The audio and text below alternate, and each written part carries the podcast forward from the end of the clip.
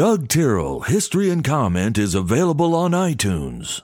Hello, friends. I'm Doug Tyrrell. This is History and Comment for January the 6th, 2023, the first Friday of the year.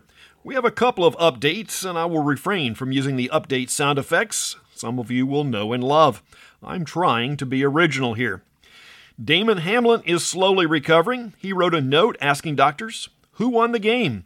His charity GoFundMe, the Chasing M's Foundation Community Toy Drive, is closing in on $8 million. GoFundMe lists the size of donations. While there are some large ones, average donations are around $33. This is mostly average people who want to make a comment with their billfold. Also, still in the news, the House can't seem to agree on a speaker. Now, the commentators believe at some point Kevin McCarthy will become the speaker. There is no one in a close second position, but the Republican majority is so narrow that any dissent stops the progress. This is partly a function of the Republican Party that seems to evade the Democrats. The Republicans are independent thinkers and tend to be more loyal to their ideology than the party, while Democrats tend to move and vote in lockstep. How many of the squabbles that have to exist are ironed out in the back halls of Congress versus on the floor is anyone's guess. With 11 failed votes, we are well into the historic realm Early, when I reported on this, we were in the top 15 or so. Today, we stand at number 4. Out of 118 Congresses, only three have taken longer to pick a speaker. Number 3 took 44 ballots, so we have a long way to go. That was the 36th Congress, which was just ahead of the Civil War. Late in the term, there will be the walkout of Southern members and the first days of the war in 1861. The common thread is the country is strongly divided. The map of the House then looks much like today's, slightly more red than blue, with more independents and other parties in the 19th century. The point that needs to be made is the place the two parties want to go. In the 1860s, there was no discussion of fundamentally changing America.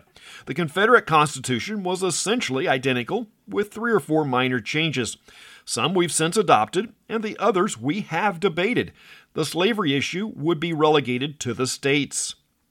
America is a robust society that has provided more freedom and prosperity to a wider array of people than any other society in recorded history. That should be preserved. This was done not with a nanny state government, but individual self determination, self reliance, and a heavy dose of Judeo Christian ethics. Government heavy societies that have tried to conjure the American results have universally failed. Back to Damar Hamlin. If we told people they had to contribute, it is quite doubtful this much would have been raised. But when given a chance and a good cause, you can see what happens.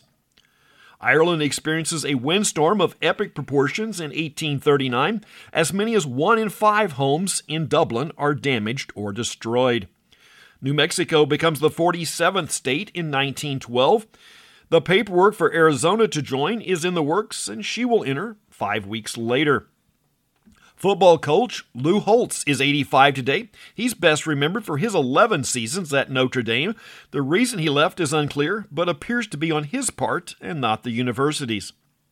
Franklin Roosevelt, in his 1941 State of the Union speech, calls for worldwide recognition of four freedoms. This sounds quite good, but typical of FDR, some are beyond the scope of government. The four are freedom of speech, freedom of worship, freedom of want, and freedom of fear. The first two are pretty easy. They're government protecting the individual. The second two are completely different. Roosevelt wanted to define a few key benefits economic opportunity, employment, social security, and the promise of adequate health care. These things are impossible for the government to provide, mostly because they require the redistribution of property from one person to another at the government's whim and force cross the government, and at some point, scary men in dark cars, conservative blue suits, and big guns will come and take you away. On that point, all governments are the exact same. The other law that should be inserted here is what the government subsidizes proliferates. For most of the last five decades, we've subsidized single mothers and broken families. That sounds charitable, but the problem has only grown. Pan American Airlines is the first to offer an around the world ticket in 1947. In the post World War II era, aircraft designs had improved to the point the long travel segments required were within the reach of consumers, albeit still a bit pricey. Today, such a ticket can range from $2,000 to maybe 10 times that amount, depending on the route and carriers. Malcolm Young of the band ACDC would have been 70 years old today. Gibson Guitars launches their Flying V electric guitar in 1958, a radical design that is more about the look than the sound. On an electric guitar, the body shape should not affect the sound. The model has been used by a wide array of musicians from Jimi Hendrix to Billy Gibbons. A classic of 60s television, Mutual of Omaha's Wild Kingdom with Marlin Perkins debuts in 1963. Wheel of Fortune debuts on NBC television in 1975 as a daytime game show. The evening version started in the fall of 1983, featuring Pat Sajak and Vanna White. One year ago was the inauguration and riot at the Capitol. This event has not had an adequate airing and seems to be more of a propaganda event. That there are people who may or may not have been involved being held almost as political prisoners is the stuff of Russian gulags and not a free society.